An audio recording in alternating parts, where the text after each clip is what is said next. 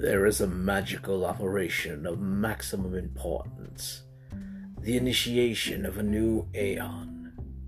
When it becomes necessary to utter a word, the whole planet shall be bathed in blood. Joking aside, welcome to a very special edition of Captain Mediocre's Haunted Tiki Bar. Happy Hallows Eve, ladies and gentlemen. For tonight's discussion is going to be a little more on the more well, the more lax side. We're going to be discussing on the concepts of the exploration of evil in our media and why it's becoming more and more taboo. I know you might be confused as to it. What are you talking about? After all, we have general stories of good and evil all the time, and you are absolutely correct. But have you ever considered the possibility, or have you ever noticed how different, how much the villain has changed in its role over the past 10 to 20 years? The villain has been radically modified from its more, should say, traditional role to a more more sympathetic one. And being the reasoning for that is because more and more people are actually finding more, they're able to relate more to the villain nowadays than to the hero and I find that very odd. So when we come so when it comes to the idea of how a traditional villain becomes more and more taboo, it's because people are finding repulsed by the idea that a villain could potentially be awful and that just sounds so strange to me. It's so odd, given that for thousands of years, people have understood the concept or the basic necessity of a villain in a story. The idea that a villain is not someone who is supposed to have, uh, at the very least, relatable qualities to the reader but rather they're supposed to be someone you're supposed to detest and stand against. It's not supposed to be for at least for the purposes it's not meant to be in a it's not supposed to question the reader or have them antagonize against someone in a in a in an act in actuality but it's just a the villain is supposed to be a tool to help enhance the story to get you to un- to get you to be invested in the story. The villain is supposed to be a key component in how the story progresses or in how the story is formed. And yet, nowadays, especially especially with the concept of the sympathetic villain, it's now becoming more and more prominent that a villain is not necessarily meant to is not necessarily to be made evil but rather sympathetic.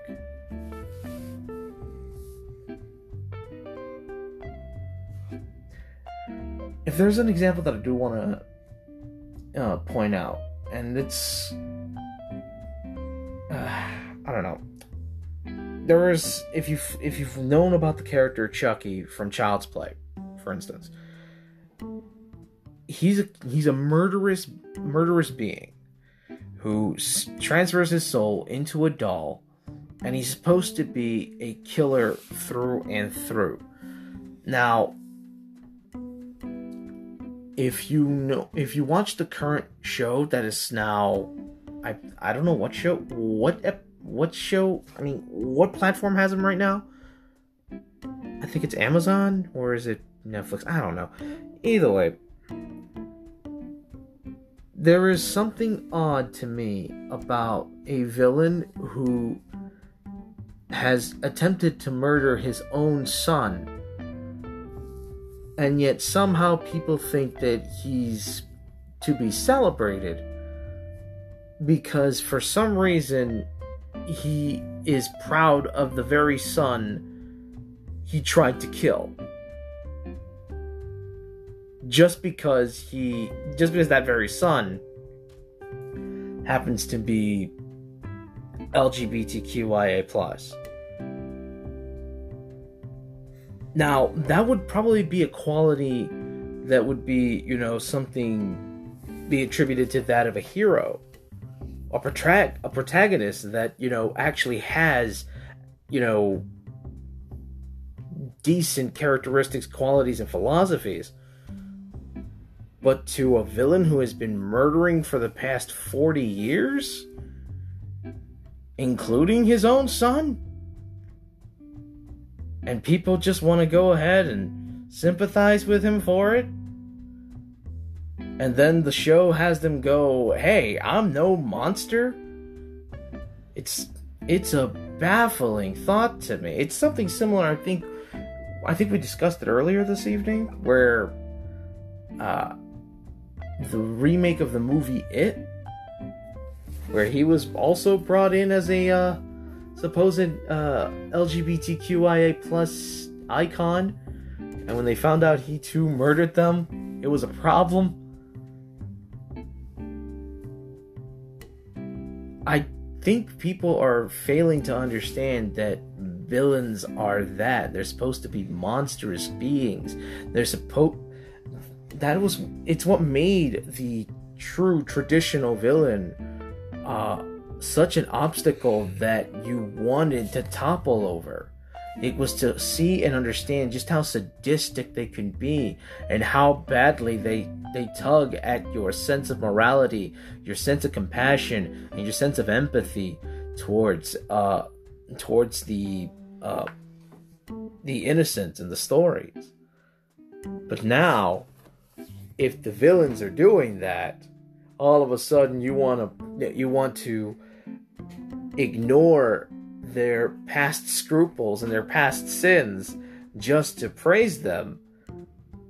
It makes no sense to me. It's like a wolf's in sheep's clothing. I think at the end of the day, what you need to understand is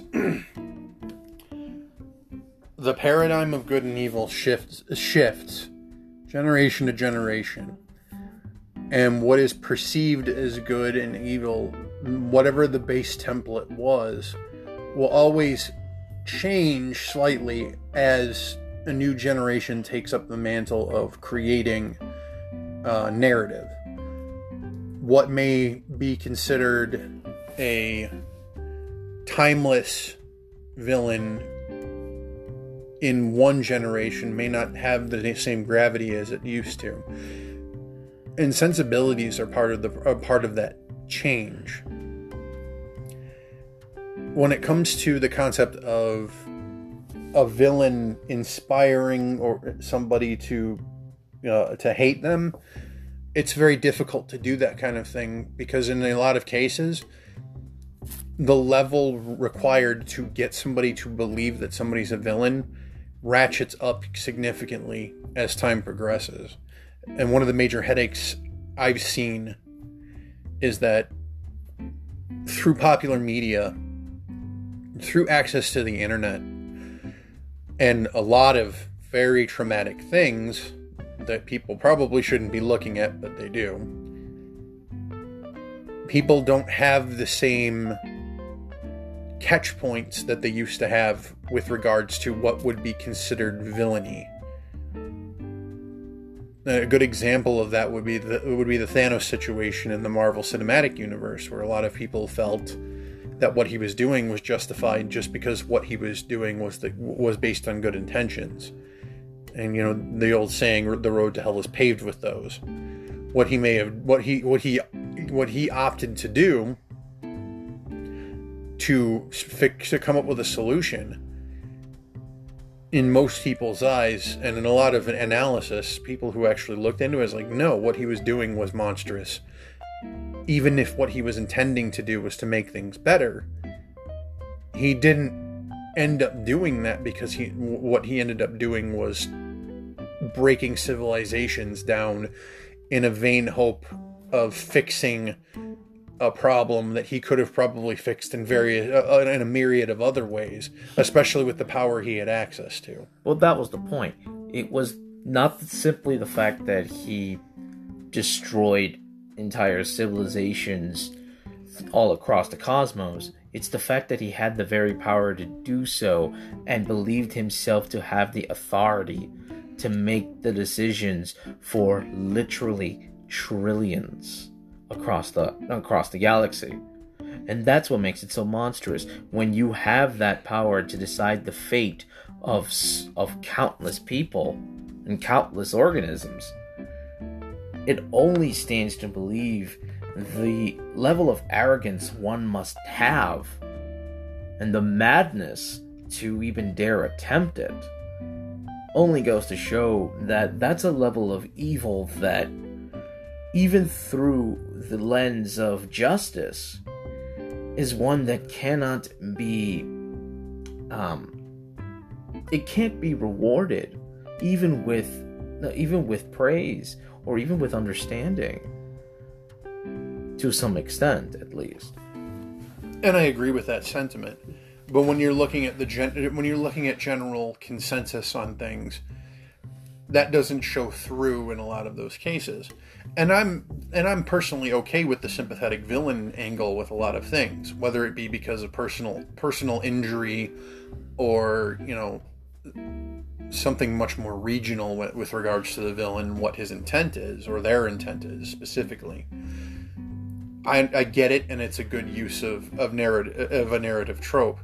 But what you end up doing, if you overuse it, is you cloud perception of people on what is evil what it, it, what it when somebody's doing something that is acutely m- malevolent in society you, you're creating a, a blur across you know per, uh, across uh, consensual perception making it so that when somebody does something that would be normally considered bad, it's no longer considered that way anymore. Even though it should still remain that way based on social consensus, or at least the society with which we, we reside in. Translating that into real life creates a problem, especially when it's overdone to a specific point. Okay. Do you believe that writing or getting involved in uh, the narrative of creating evil characters or scenarios with evil beings uh, is something that affects the human psyche. Because the the reason I ask that question is that we have come a long way from developing storytelling and well character creation to where we are now actually very care more careful than ever to create characters of specific uh, specific groups per se. For example, uh, if you've played like the board, let me the uh, the role playing game of Vampire the Masquerade, where apparently they put it in their they put in actual notices where supposedly you can't play as quote unquote fascist uh, vampires, or you're technically not allowed to play the game according to them. And that led me to something that's rather odd because no matter, even if you're not happy with the concept of the fact that Nazis are a thing, hey, great. Nazis are terrible beings. And they've always been. There's no arguing with that. But if someone is role playing as a Nazi, it doesn't mean that they're actual Nazis. There are people that legitimately believe that question, why would you want to play a Nazi? And that is humans can be vile and evil people, and through a safe, controlled environment, it should be something that could be explored, even if it's just for the fun of it. And that is something that's rather taboo nowadays. Heck, in Japan, in I think it's either Okinawa, there is a legitimate Nazi restaurant.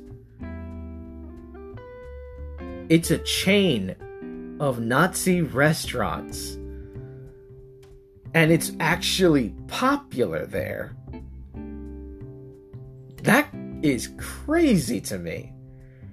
And yet, they're pushing something, you know, they're pushing the bounds of taboo that would never work here in the US. Ever. It's true. And that's insane to me. I personally would never go into a restaurant like that, but they're the ones that are bold and daring enough to even explore it, and they're apparently making a killing. Meanwhile, here in the US, we can't even go to. We can't even play a role playing game without people getting upset that there are people who are willing to play the idea of a villain as something as evil as a Nazi. Now, granted, in Vampire the Masquerade, you are playing as literal vampires, undying beasts, and often attributed to uh, unholy beings of Christian mythology. And yet, it's the Nazi that riles up people to the point where they want to ban people just for playing as them. Because they can't fathom the idea that a person might just want to play and pretend and be something evil just for a game and rather they would just simply take it as that's someone who is that someone is actually evil. As if though it's a sign. We are currently li- we're, we are currently celebrating a holiday where all you dress up in a myriad of different costumes including the literal devil himself who is supposed to be the pinnacle of all evil in many different monotheistic faiths. And the Nazi is the one that gets blasted, at least in terms of a role when it comes to something as minor and insignificant as a board game.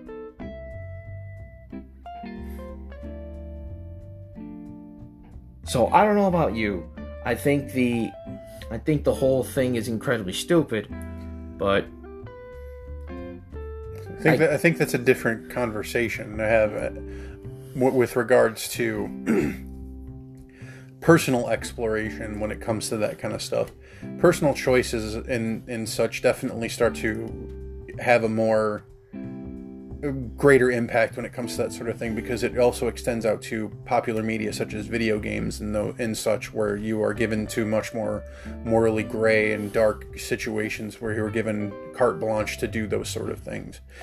And one can one can one can enjoy the game for what it is without condemning or condoning the situation that's being presented. But that can because, also be said the same about you know consuming literature and and media such as movies and videos. Well, you have a situation where there are book burnings and such that have been happening for ages. That hasn't stopped. Yeah, there are there are considered banned books that don't exist in the library for specific reasons. Yeah, those things exist. They have existed long before the the, the existence uh, uh the, long before the existence of uh, uh, of the Nazi taboo that has been in, in, place, and it has been in place for a while. Don't get me wrong, but only since the past you know five to ten years has it become such a a massive resurgence. Well, to be fair, I only put that as an example just because it's the most infamous example. We can go back several hundred years on different writings and books all throughout history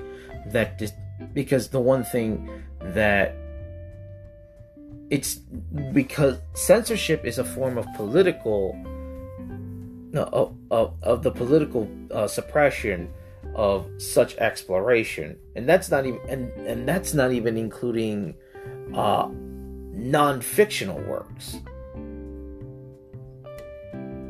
True. I think when it comes down to it th- this goes back to a conversation that I've had with other people in different avenues. You, you literally you need to be aware of the the people that you are doing these sort of things with. When you're aware of the audience, you can be you you are aware of the the, the elbow room that you have to be able to make larger leaps of logic and and uh, and higher risk when it comes to things like that, or what would be perceived as such, and especially with things that would be considered dark, too dark for general consumption. Knowing those, knowing those sensibilities definitely gives you the, the pathway forward in a lot of cases. And when it comes to popular media, the, the pathway forward for, for, for those avenues tends to be through the general audience regardless especially as things become much more generic with regards to the media that's being consumed. It's no longer for a specific group anymore. It's garnered towards a general audience to catch a larger, uh, larger share of of the profits. So what would what would be allowed is what would be allowed is being personally hamstrung by the by the uh, companies that are making these movies because their intent is to make money, not to make something that's actually good. And, and, it's always a subjective thing when it comes to that sort of situation. And it's subjective for people who make video games, for people who make um, RPGs, that kind of stuff. Everything is based on personal personal beliefs and personal preferences when it comes to that stuff. If they don't want to have it, they're not bidden to have those sort of things if people don't like what they are presenting, they're given to not actually watch watch or consume that media. And in that case, in those situations, the, the, the audience determines what is going to be the most prudent for those companies to be continuing making what they make or if they have to go in a different direction. That's just how the ebb and flow of those industries work. And that's fine. That's up to the companies to themselves to determine what kind of audience they want to cater to. That's perfectly fine. But then you also have the individuals who decide to put it to take it upon themselves to enforce their preferences, their like their like uh yeah, their preferences up onto everyone around them True, and within that within that uh, intent, they're only as successful as others let them be. You can have what you can make whatever bold claims that you want. It's only if people are willing to acquiesce to that particular v- viewpoint that you have the consensus necessary to be able to make that kind of leap forward. If nobody's listening, they're just screaming into the darkness, and that's perfectly fine by me. You, you do whatever you want and personally it more much more the better because people who when you don't get a reaction to those sort of things which is what should be the ultimate answer to most of those situations you get or you the response generally is is that I better not do this anymore because I'm not going to get the reaction that I want. More of a headache to me because that to that and I, have said it before with especially with our with our generation as we're millennials I, I, feel there are much more people who are who are there are people who are much more stunted when it comes to conflict resolution, and when it comes to those sort of things, the, the, I, I use the term stillborn adults. If they haven't been given to actual good conflict resolution, they're going to perform the same acts that they would perform if they were a child in hopes of getting some kind of reaction. And the problem with it is that polite society is given because of these people's general age, because most of them are adults, to acquiesce to them in some manner, because there is a belief that these individuals will give will, will give as much as will, will give as much will receive as much as they give, and that's never really the case. At the end of the day, when it comes to those sort of situations where there's just screaming and shouting and pounding your feet like a child, most people uh, most people in polite society are just going to acquiesce because it's just to them it's either that or let their day come to a screeching halt and i don't think that needs to be the case anymore i think at the end of the day when somebody does that sort of thing especially if they're an adult or claim to be an adult if they display a specific level of uh, childish tendencies then they just deserve to be ignored especially when it comes to situations where they're trying to push an agenda or push a specific narrative when it comes to what what can and can't be consumed. And I think at that point we're we're, we're working our way into a into another topic altogether. I disagree. I think we are current. I think it fits well to the conversation. I think censorship is a key component into the ability to explore the con- not, explore the human conscience because when you're forbidden from making that or at least forbidden from exploring certain aspects of that particular conscience then there's um well obviously there's a limiting factor the factor is only limited by the audience presented or the limitations that the person that the person who creates the stuff ends up putting on themselves and that ends up being the real problem the limitations that are placed upon these sort of things are mostly self-inflicted for the purposes of money. Are self-inflicted or self-grandized? Both. Both.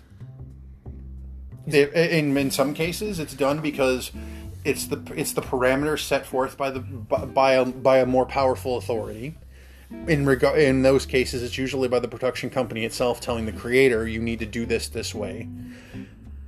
and not allowing the creative freedom to be able to tell the story that you want to tell. Now, there's always going to be there's always going to be those bumpers when it comes to that sort of thing, regardless of how free a person is to write whatever they want.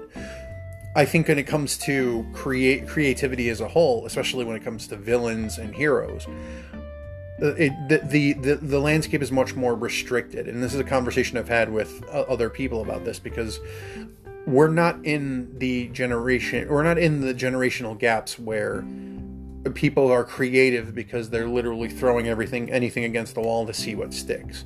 If you look at a lot of what's being created the tropes are being reused pretty significantly. And we've talked about derivatives derivative content before. But when it comes to uh, heroes and villains it's to the nth degree in some cases, to the point where it's so cookie cutter that a person could see from a mile away how everything's going to play out, and it becomes boring. That's why I said before, with regards to villains, the extremity is something that constantly keeps ever reaching outward. There needs to be a higher and higher, or lower in that case, bar to be set into the into the underworld for for these villains so that they can appear monstrous because people have become effectively numb to what would be considered societally evil. You would say so, but then we have something like going back again. Nazis is where a lot of people feel like that's going way too far. If that were the case, why would there be so many World War II shooters? Because the world because you're shooting the Nazis, you're not playing as the Nazis. Wolfenstein, all that kind of stuff. It's just I'm talking about the trope as a whole. I'm not talking about them as villains. Yes, it's become it's become overplayed. And for me, it's it, it, the people who still keep screaming about that sort of thing aren't the same people who are literally just tired of hearing about it all, all altogether. Not because they don't ha- believe that there's some sort of viable significance into dis- into disliking them or hating them. It's just when you keep hearing the same thing over and over and over again, it no longer holds the same gravity.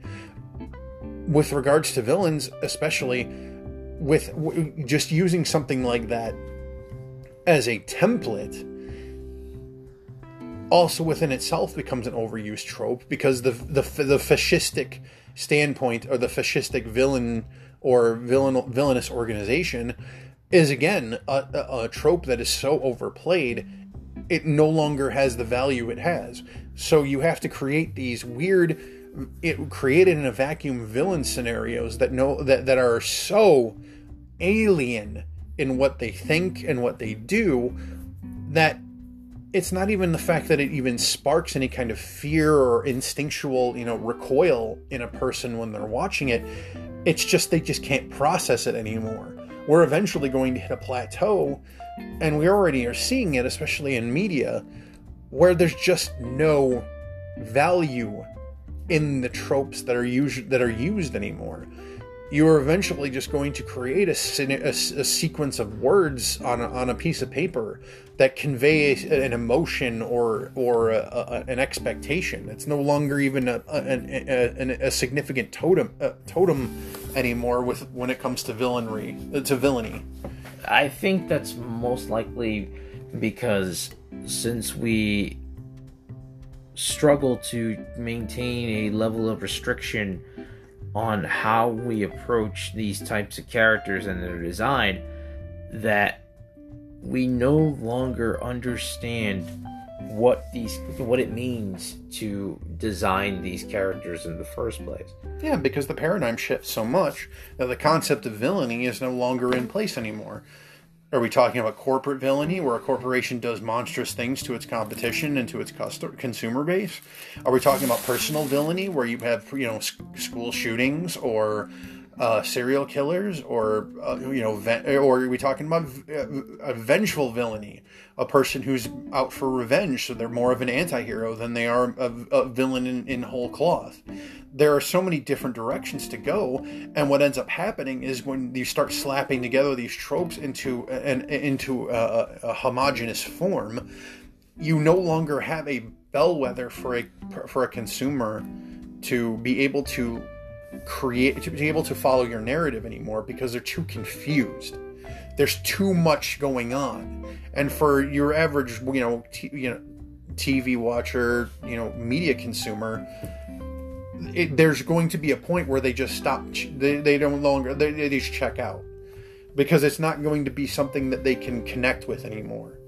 There's nowhere that they can that they can insert themselves into the narrative, and that's honestly the major headache for me as somebody who does enjoy narrative work in television and in movies and you know in literature. If I don't have anything to attach to, be it good or evil, in the societal sense. And of course, the concept of good and evil is in of itself a societal creation because within the animal kingdom, the concept of evil and good doesn't exist. It's mere survival. Yes. We, you know, animals consume each other, you know, plants, everything based on the process of propagation and survival. It doesn't matter to them the intent of which something is done. We can instill a sense of intent on what they're doing, but it doesn't it, it, it exists only in our mind as an we, animistic viewpoint as opposed to something that is legitimately within the, the, paradigms of mother nature. We do so to rationalize the behavior that we see from them. Since we can't directly communicate with them all we can do at best is make strong inferences on how things on how animals uh, behave. Correct. And when you do that kind of stuff it, it's it's something it, it's merely uh, uh, it's merely a coping mechanism for the harshness of the reality we live in. So when it when you look at the way people look at things with regards to society and media, be it something be it literature or movies or pop culture things beyond that, if you create situations where there is no conceivable way for somebody, unless they are of a specific wavelength of thought, to be able to grasp it. If you're trying to create something that's untenable for for a normal person to enjoy, you're going to end up putting them off of what you're trying to create. Now, that isn't necessarily a bad thing, and I want to actually stress this. If you you can make something niche with the intent of making something that is niche having something that targets a specific group of people with a specific sensibility is completely fine as long as you're aware that you're only going to be able to bring those people in. It's like Tarantino flicks.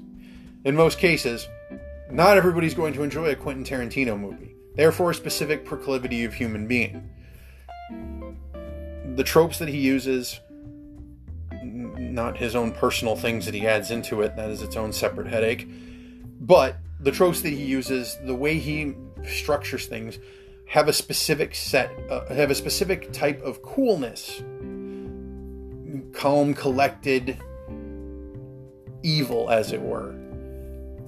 Morally gray, but you still can see that there is a level of malevolence in what's being done with an with a tinge of survival thrown into it to be able to tie everything together to a general idea of why these things are occurring in the movie. But it's not for everyone. No. And there's tons of movies in his repertoire that, you know, will hit those different areas for different people. And they're all really good in their own right because I personally am fine with Tarantino movies. I think they're really awesome. Especially the more the more esoteric stuff that, that he, he does for what it's worth. But that's just me. That wouldn't translate to someone else. Maybe someone else wouldn't enjoy that.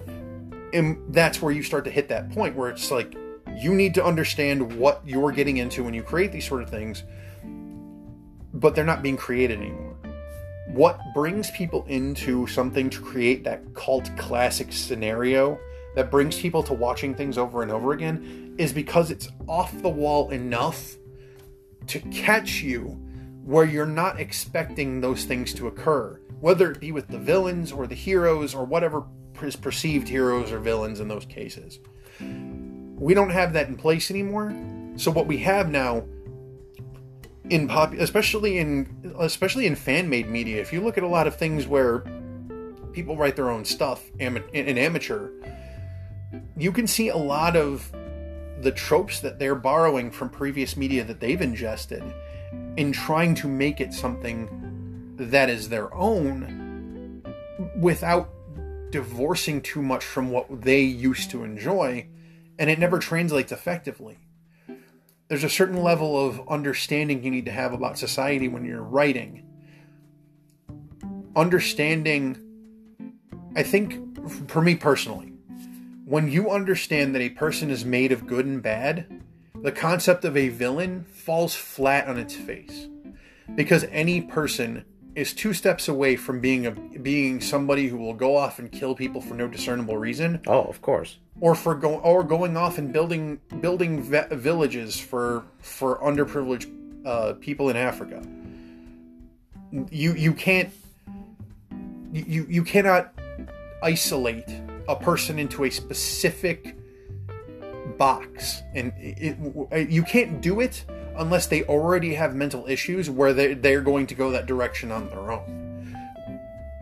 And it's something I've said many times before, and I will continue to say it. The people that you worship in one way or another, because we all put people on pedestals. We're all just as we're all guilty of it. We have people that we enjoy, and we are willing to look past their foibles to be able to appreciate them to the point where we've given them a semi deity status. We've all done it. I don't do it as much anymore because I realized through my own family passing and hearing stories about people that uh, people I've known that everyone's made of good and evil when it comes to those sort of things. The percentages out at the end of the day are what what they or what are the differences. And when you are bidden to somebody like you enjoy their work or you look up to them, you are doing them a disservice if you do not look at the bad versus the good within them. If you have not come to that conclusion after looking at everything that they have done collectively and being able to make that decision that they are still a good person at the end of everything, then they weren't then they weren't worth your reverence in the first place. Be it creators, be it actors, be it actual heroes in general, people who go and do things. And I know we've talked before that the concept of a hero doesn't exist. When it comes to the label, the label hero does exist. The concept as a trope of a hero does exist.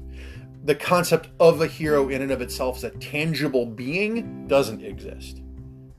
Because everything is a societal label, you can slap hero on anything. But within that within that paradigm, is what exists, the mystique that comes with it.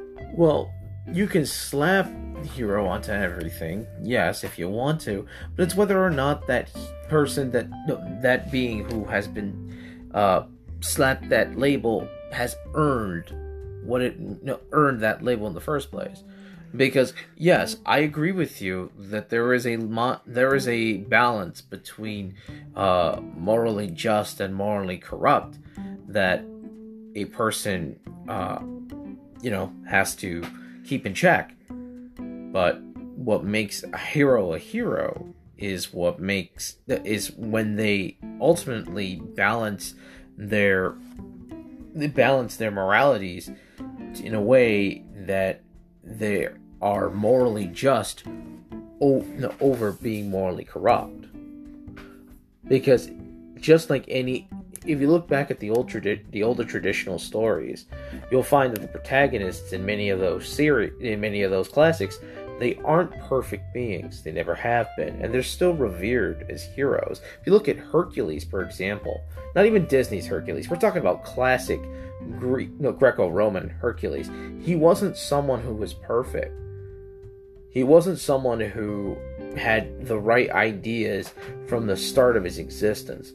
He was someone who eventually grew up to being rather, uh, rather brash, arrogant, and to some and to some extent, he was someone who couldn't control his temper, and that took and that was one of his biggest weak points. That led to his twelve trials after being possessed by Aphrodite, no, not Aphrodite, uh, by Hera to kill his own wife and child.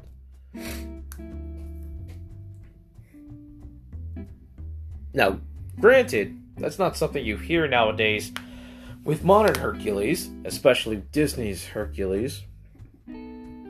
But it's just one more example. It's just one example of that, at least for the hero it's a title that one has to that one earns not just it's not just simply given to anyone even if if you're not doing if if you don't uh, um, embody the characteristics of a true hero even if you aren't doing anything morally uh morally sinful for lack of a better term you aren't a hero at least you're not doing anything terrible but you wouldn't be a hero either it, the title of a hero has to be earned.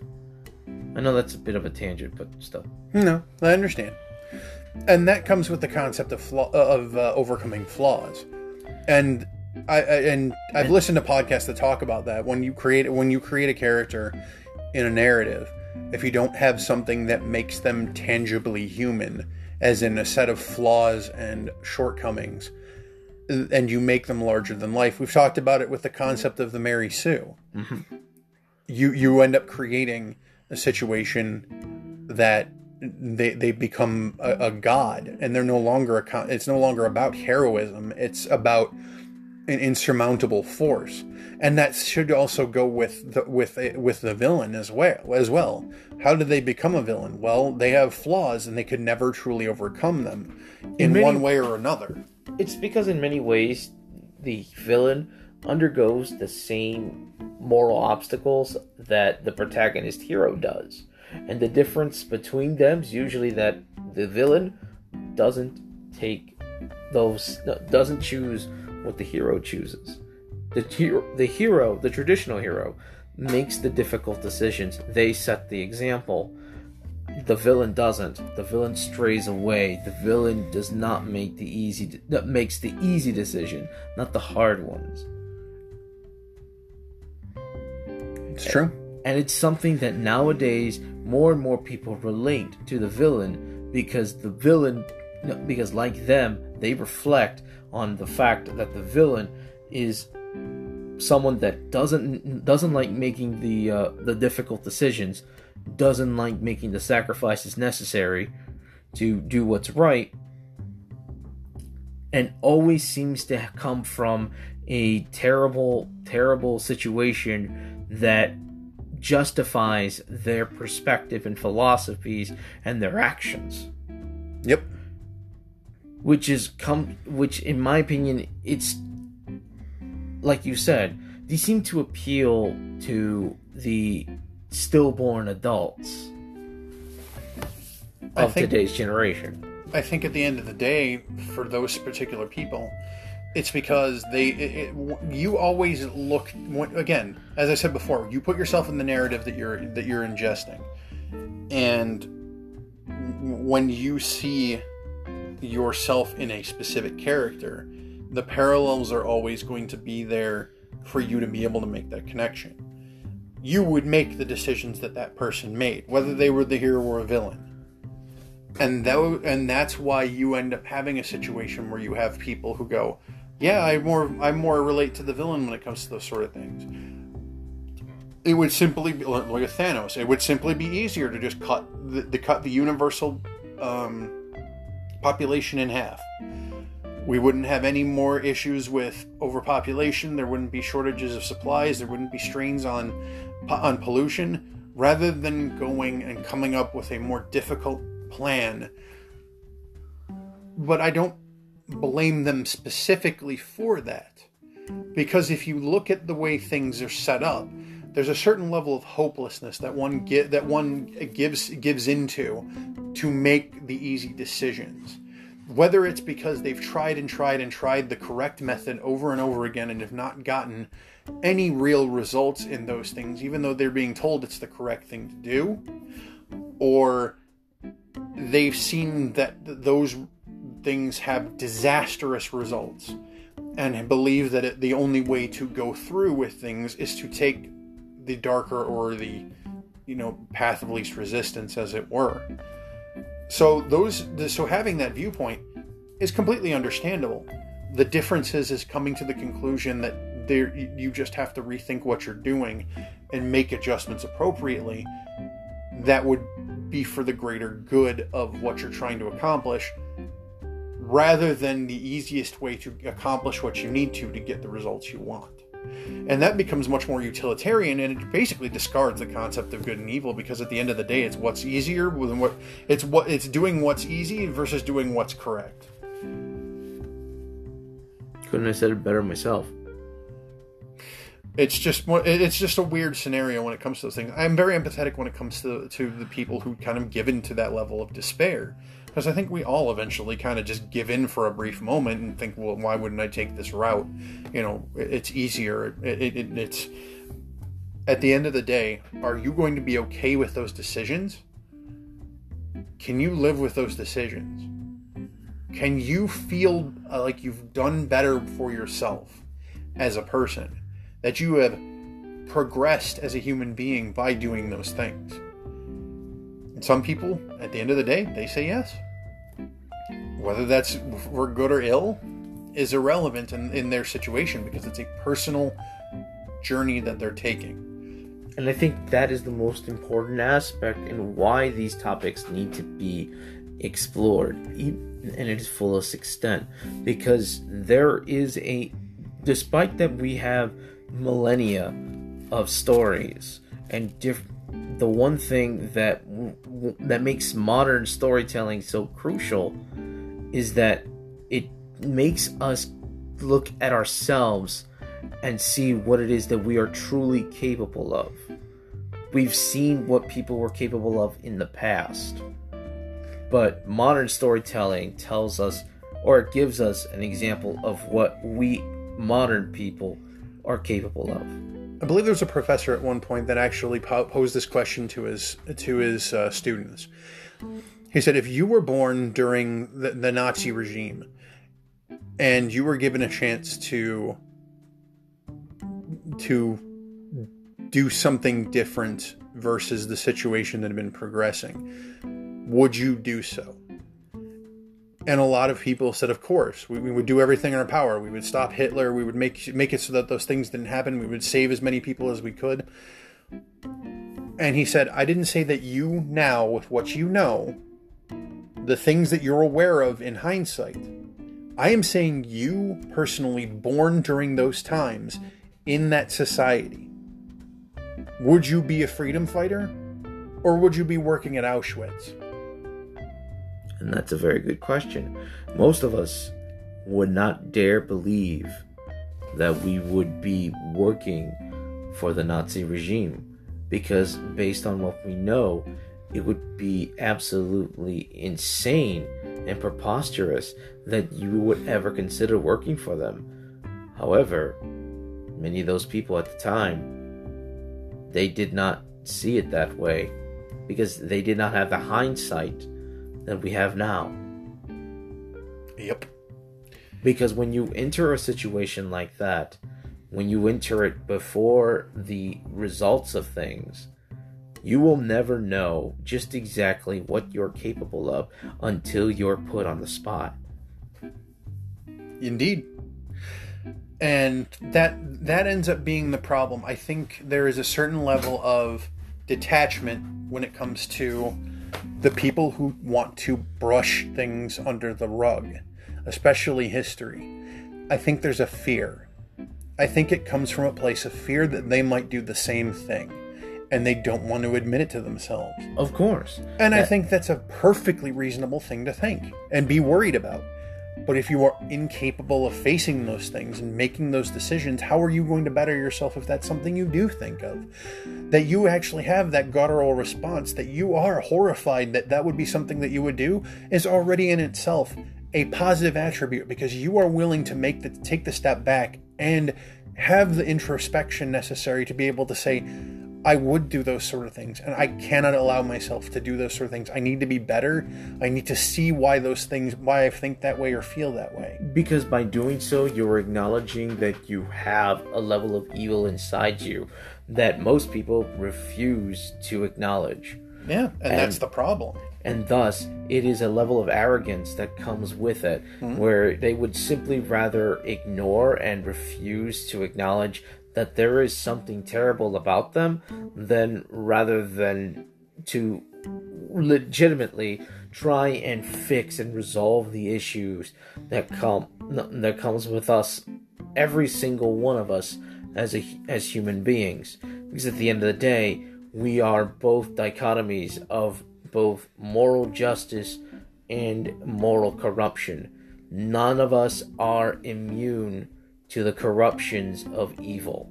Yeah. And it is why it is necessary for us to explore the concept of evil because we need to know, at the very least, in every single one of us, just how truly demented we can truly be.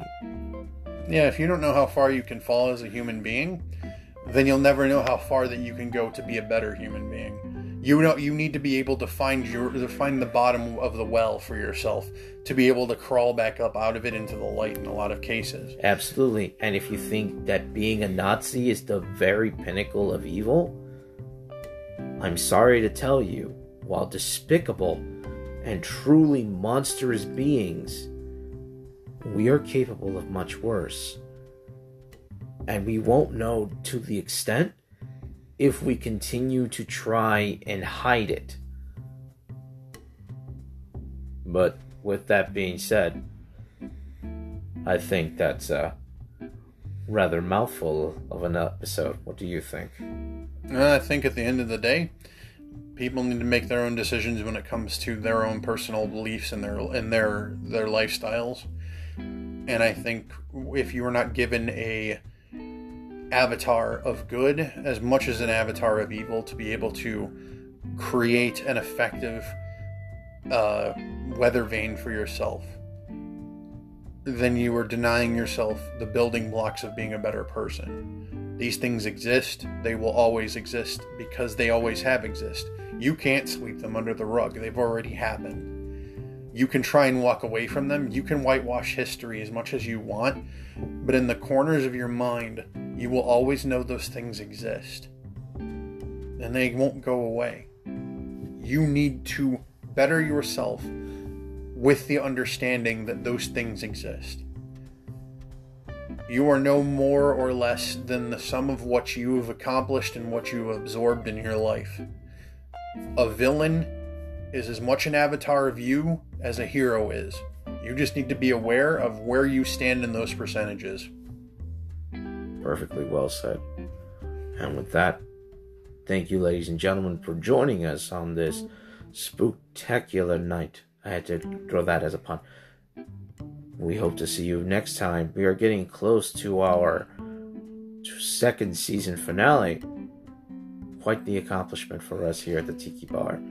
We will attempt to try and actually have a guest for that particular occasion if I can find one there are a couple people that I've been talking to that I've been trying to nail down. I hope to actually do so. If I need to find a replacement for one of them, I will. I will. The other one, I just have to chat with to see if they are more available around the time when we do recordings. If I need to make a, some adjustments, I will do so. It's more around their work schedule than anything else. Fair enough, and I'm looking forward to it.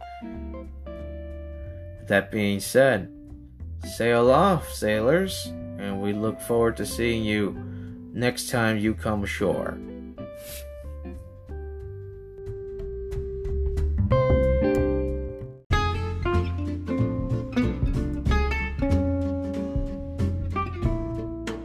Thank you for listening in to the Captain Mediocre's Haunted Tiki Bar.